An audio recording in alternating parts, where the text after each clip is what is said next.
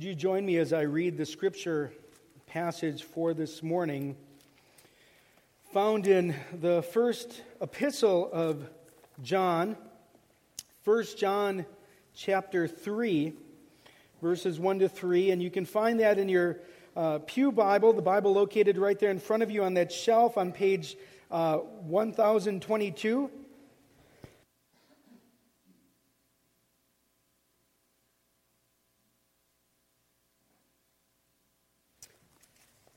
And if you don't have a Bible with you, there should, um, the, the one that you're holding, that Pew Bible, I'd encourage you, um, if you don't own a Bible, please take that one with you following the service. It is so uh, important to have a copy of God's Word that you can read and study on your own, uh, to grow, to learn more about, uh, about Christ and about the gospel. And so please take that with you following uh, the service this morning. 1 John chapter 3 verses 1 to 3. See what kind of love the Father has given to us that we should be called children of God. And so we are. The reason why the world does not know us is that it did not know Him. Beloved, we are God's children now. And, and what we will be has not yet appeared, but we know that when He appears, we shall be like Him because we shall see Him as He is. And everyone who thus hopes in him purifies himself as he is pure. Join me as I lead us in prayer. Father God, as we gathered this morning to worship you, Lord, we uh, come with uh, all of our struggles, our, our sins, our baggage, our backgrounds. And so often we come to you with uh, misperceptions and wounded hearts. And we don't see at a deep level uh, the reality of who you are and your great love for us.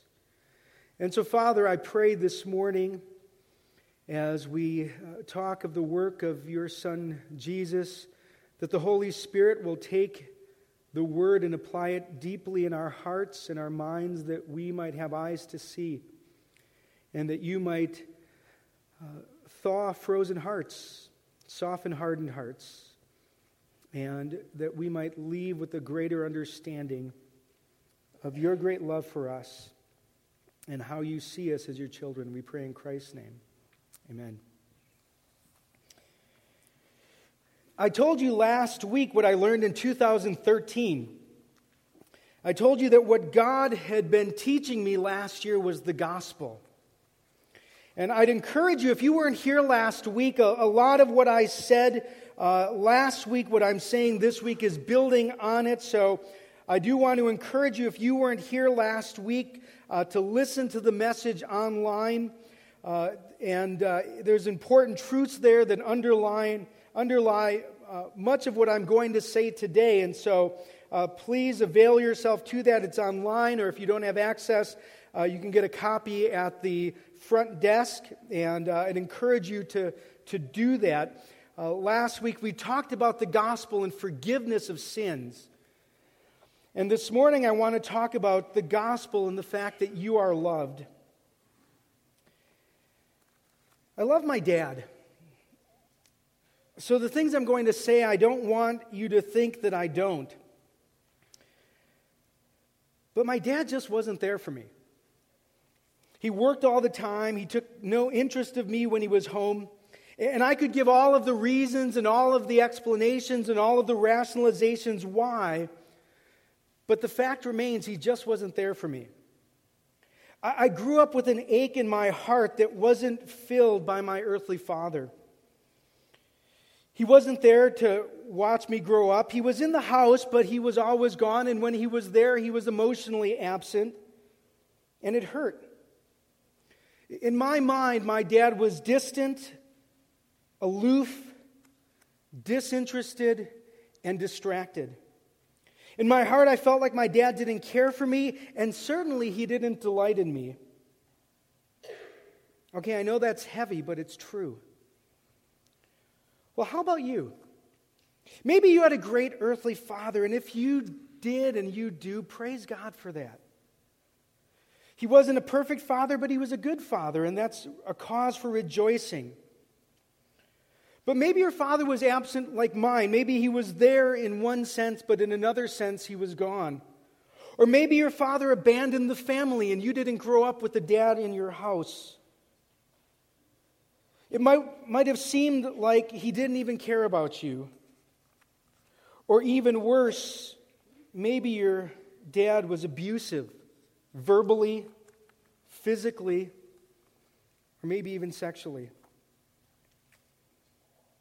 Well, how has my relationship with my dad wrongly influenced how I view my Heavenly Father? And you see, this is something that God is still working in my heart. Jesus, I get. I can relate to Jesus. I, I, read the Bible, I read the New Testament, I see his love, his compassion, his grace, his mercy, but the Father seems distant, disinterested, aloof. Do I view my Heavenly Father as one who loves and cherishes me?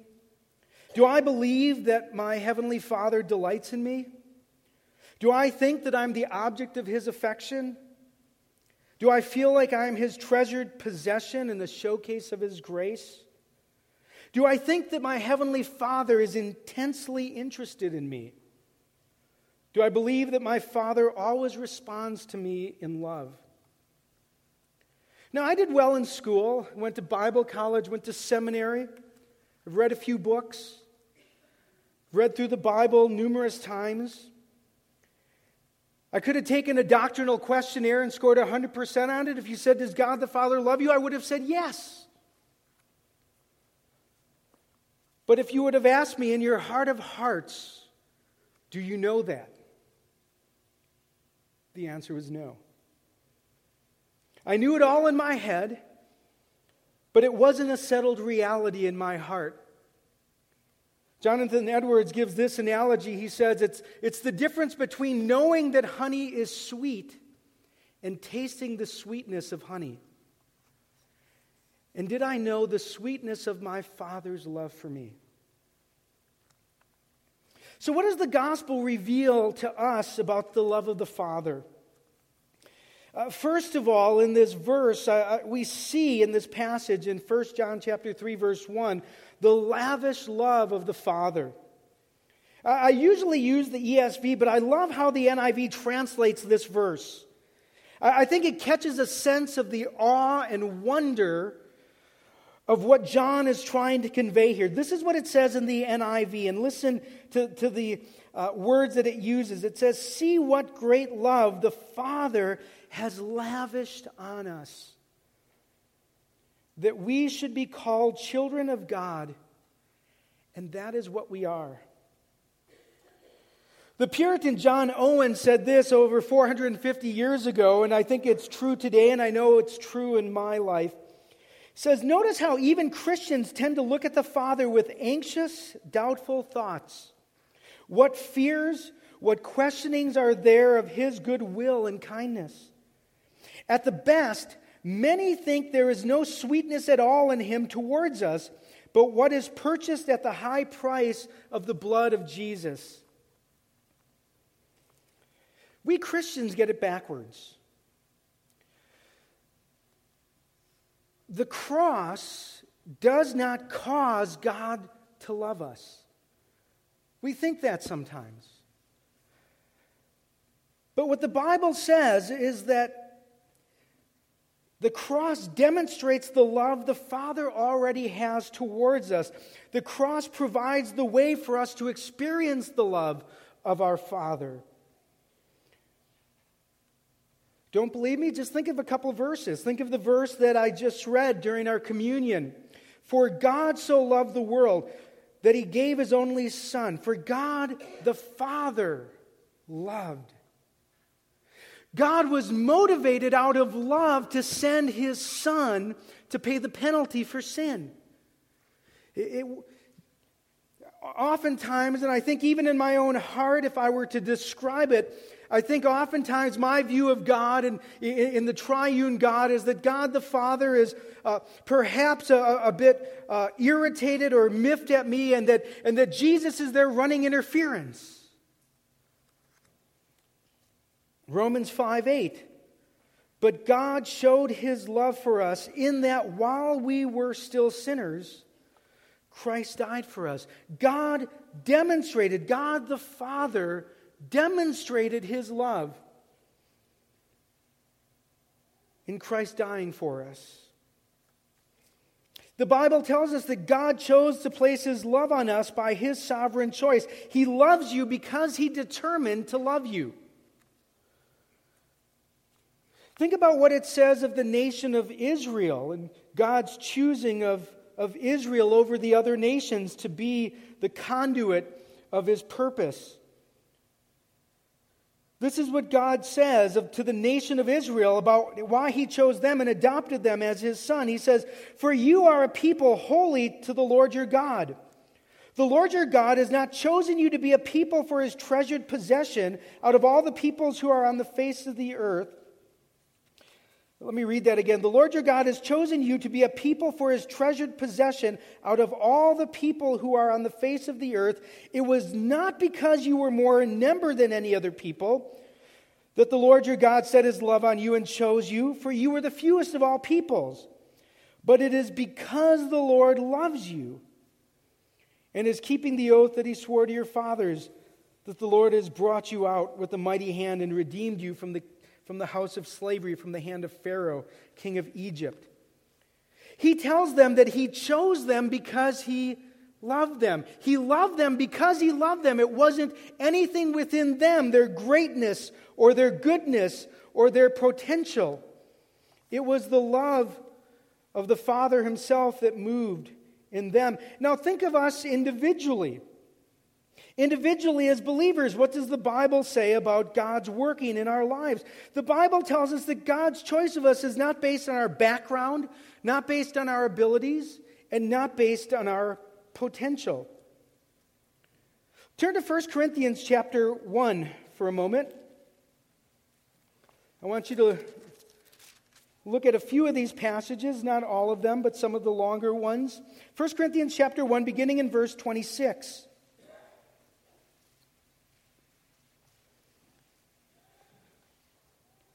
Look at what Paul writes here. 1 Corinthians chapter 1 verse 26 For consider your calling brothers. Consider how God worked in your life to bring you to faith in him. Not many of you were wise according to the worldly according to worldly standards. Not many were powerful. Not many were of noble birth but God chose what is foolish in the world to shame the wise. God chose what is weak in the world to shame the strong. God chose what is low and despised in the world, even things that are not, to bring to nothing things that are, so that no human being might boast in the presence of God. And because of him, because of God the Father, you are in Christ Jesus.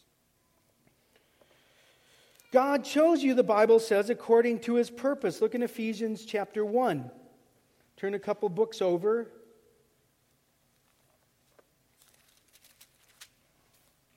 Ephesians chapter 1. Beginning in verse 3. Says, Blessed be the God and Father of our Lord Jesus Christ, who has blessed us in the heavenly places, even as he chose us in him before the foundation of the world, that we should be holy and blameless before him. In love, he predestined us for adoption as sons through Jesus Christ according to the purpose of his will, to the praise of his glorious grace with which he has blessed us in the beloved. In him we have redemption through his blood, the forgiveness of our trespasses according to the riches of his grace, which he lavished upon us in all wisdom and insight, making known to us the mystery of his will, according to the purpose which with he set forth in Christ as a plan for the fullness of time to unite all things in him, things in heaven and things on earth.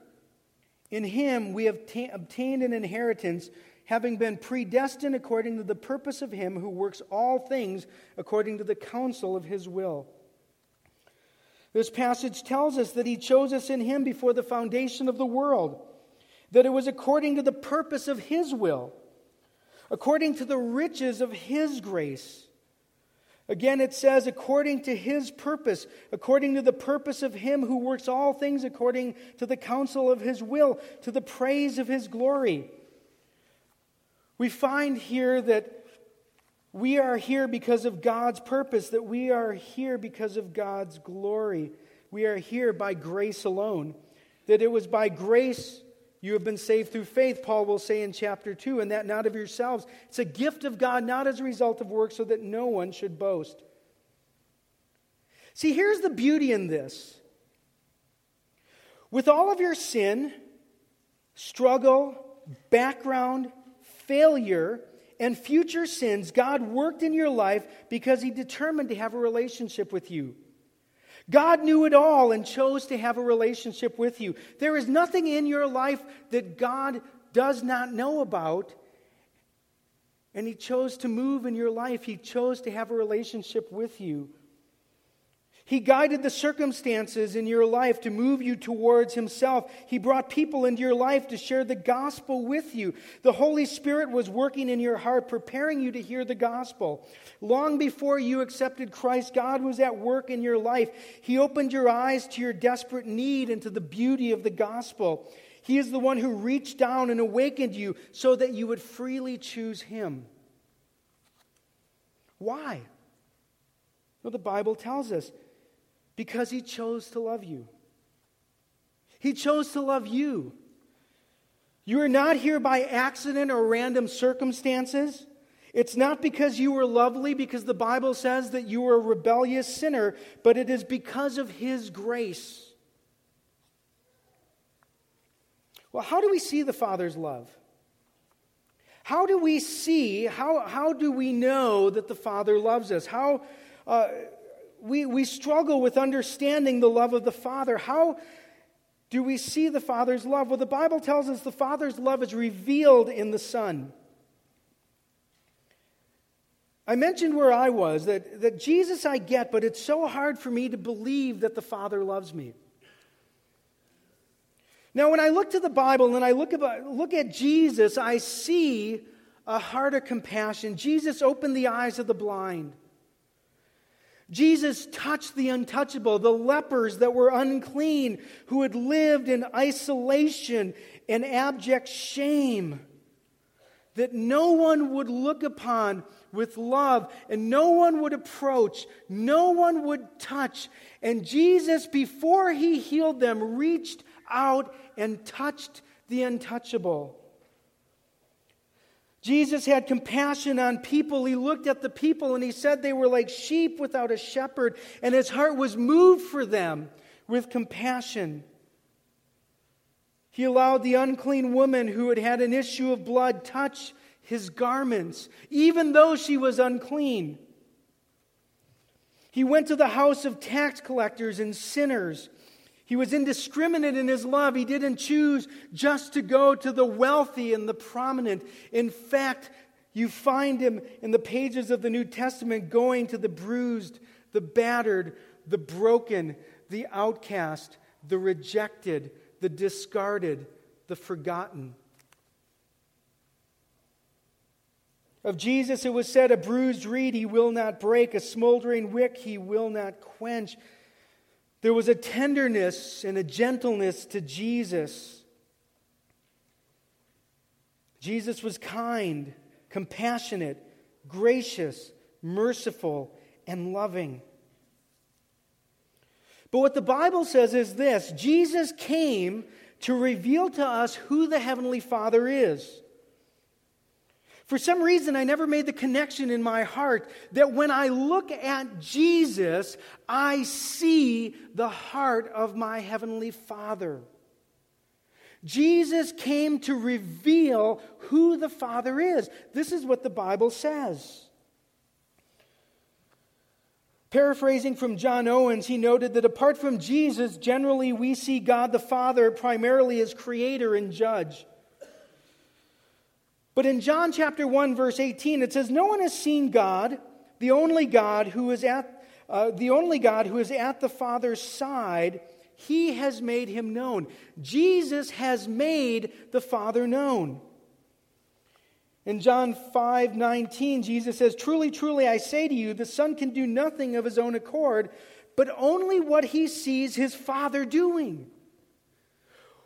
Everything that Jesus did was a reflection of what our Heavenly Father does. For whatever the Father does, Jesus says, the Son does likewise. If you remember the story in the upper room in the Gospel of John in chapter 14, Jesus there is, is talking to them uh, right before uh, he was to be crucified.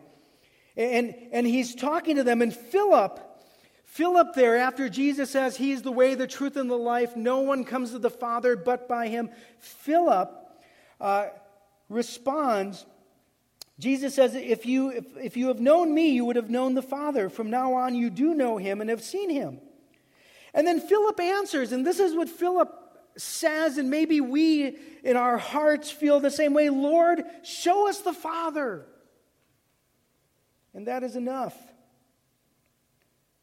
And Jesus said to him, Have I been with you so long, and you still do not know me, Philip? Whoever has seen me has seen the Father. How can you say, Show us the Father?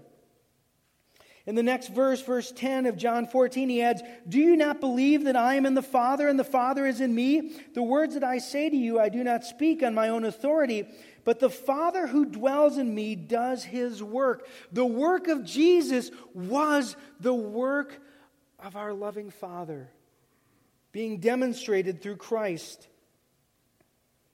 In Hebrews chapter 1, verse 2, we're, we're told that it's the Father who speaks through Jesus. In Hebrews chapter 1, verse 3, it adds, He is the radiance of the glory of God. Jesus is the radiance of the glory of God, the exact imprint of His nature. So, if you want to know the nature of your Heavenly Father, if you want to get an understanding of who your Father is, Jesus is the exact representation or imprint of the Father's nature. When you look at Jesus, you see the heart of your Father. Matthew chapter 11, verse 27, Jesus tells us, No one knows the Father except the Son, and anyone to whom the Son chooses to reveal him. Jesus came to reveal the Father. If you want to know what your Heavenly Father looks like, look at Jesus. Don't look primarily at your earthly father. Don't even look at yourself if you're a father. If you want to know what your Heavenly Father is like, look at His Son. Look at Jesus. Don't project onto your Heavenly Father the flaws and shortcomings that your earthly father had. At best, in the best situations, with the best of earthly fathers, he is but a dim reflection of the Father, of your heavenly Father. And at worst, your earthly father is the opposite of your true father. Well, how does the Father lavish his love on us? What does the, the, the passage in John tell us? The passage tells us that, that we are his children, that we are in Christ, having believed that Christ died for our sins and placing our faith in Christ, that we are the children of God. And as his children through Christ, that you and I are the objects of his affection. That he has lavished his love on us that your heavenly Father has lavished his love on you. So, what is our Father like? What is our heavenly Father like? And maybe we need to hear this and dispel the images that we have and we've wrongly projected upon our Heavenly Father the flaws and sins of our earthly Father. Or maybe just for whatever reason we have had a wrong perception of who our Father is. But what does the Bible say about our Heavenly Father? What is our Father like? He knows you intimately. Jesus says, Are not two sparrows sold for a penny? And not one of them will fall to the ground apart from your Father. But even the hairs on your head are all numbered. Your Heavenly Father knows you intimately, He knows you deeply.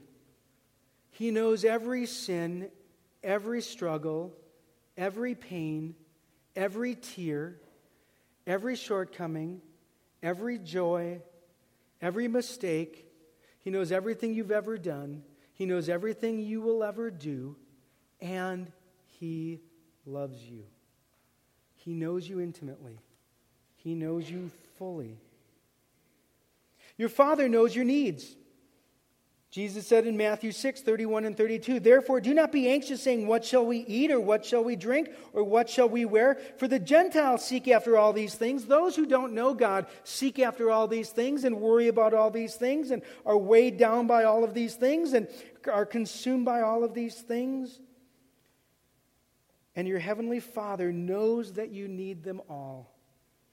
Your Father knows what you need, He knows every need that you have.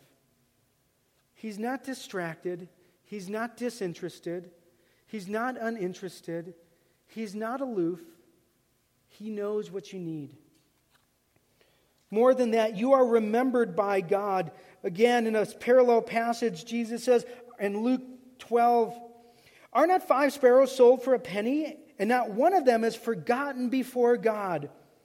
Fear not, you are of more value than many sparrows.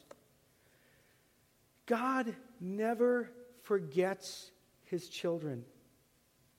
You are never out of the mind of your heavenly Father for one second ever. Your Father thinks of you, He remembers you, He knows you, He loves you. You're remembered by God. You are never forgotten. Your Father remembers you. He will withhold nothing good from you. In Romans chapter 8, verse 32, it says, He who did not spare his own son, God, who loved us so much, gave us the ultimate gift in Jesus. For our salvation, for his glory, for our good. He who did not spare his own son, but gave him up for us all, how will he not also with him graciously give us all things? He will not withhold anything good from us. He will graciously give us all things for his glory and our good and our relationship with him. God always responds, the Father always responds to you out of love. I talked about this last time that his wrath has been turned towards his Son, and that all who are in his Son are forgiven completely and fully. There is not one drop of the cup of wrath left for you. But even his discipline is motivated out of love for you. There is no response in your life that is not a response of love by your heavenly Father. I'll talk about this more at another time, but let me just mention it here. It says in Hebrews chapter 12, verse 6 For the Lord disciplines the one he loves, and he chastises every son whom he receives. There, there is nothing that God does punitively, wrathfully, to punish you. Everything that God brings in your life, even the discipline and the difficulties, are an expression of his love to either bring you back to him or to grow you in him or to use you for him for a purpose. And it's motivated out of love. This is why the Bible says that we can call him Abba, Father.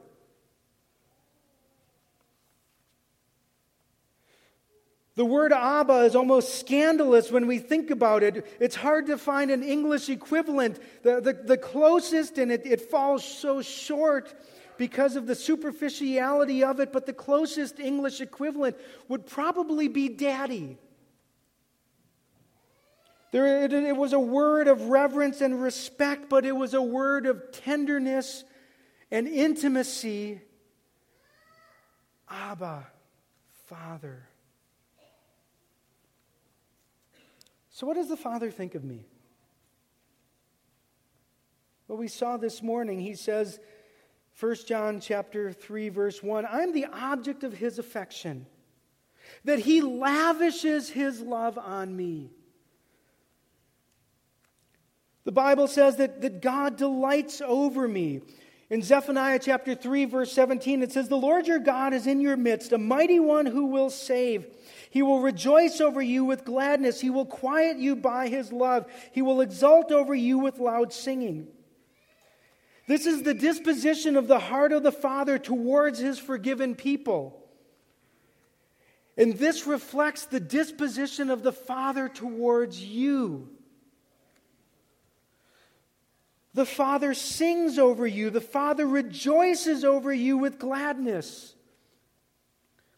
It's as if when the Father sees you, it is like a lover who sees his beloved, and the moment his eyes fall upon the object of his affection, his face lights up, and there is a joy in his heart that escapes in a song of loud singing from his lips. And when God sees you, he rejoices, he breaks into song.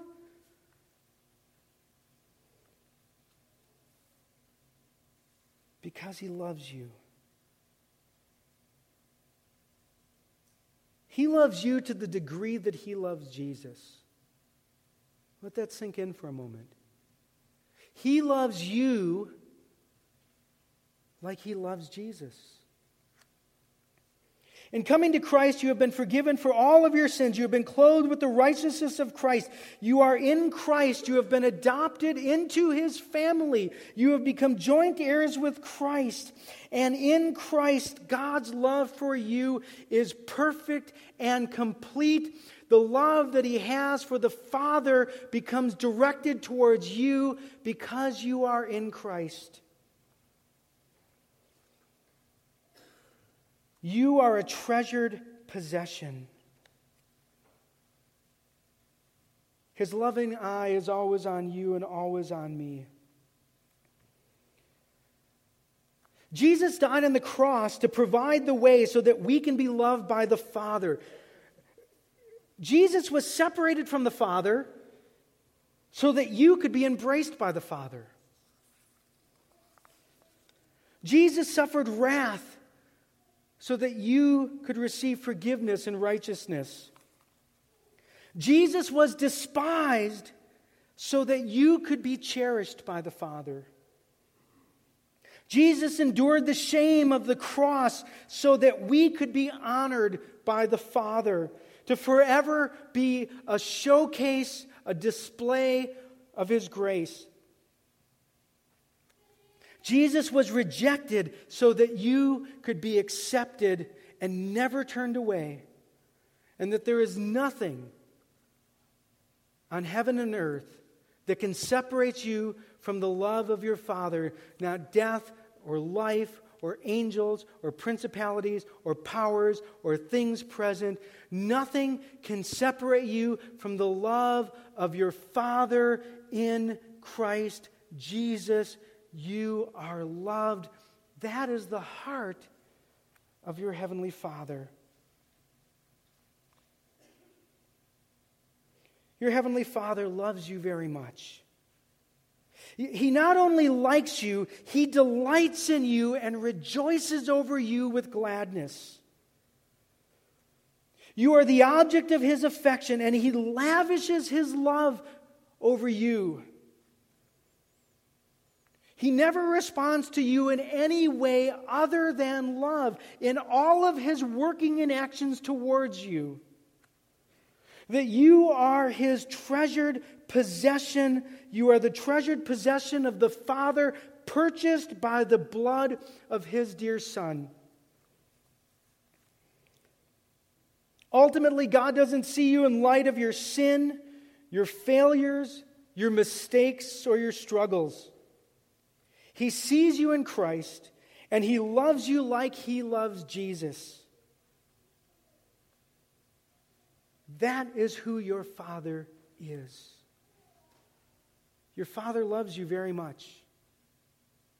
Your Father delights in you. And He wants you to know, to taste and see that your Heavenly Father is good. You are loved by your Father. Let's pray. Father God, dispel from us the false thinking or impressions or understanding or attitudes of our heart that are not in line with who you are. Lord, for some of us, we have and we carry the, the wounds and the pains and the, and the hurts of an earthly father that, that, that uh, did not even strive to, to live up to that calling. And for some, even the best of fathers fell, falls short, and, and we need to look, look past our earthly fathers to look to Jesus, to see who you are, to see who your heart is towards us, your children.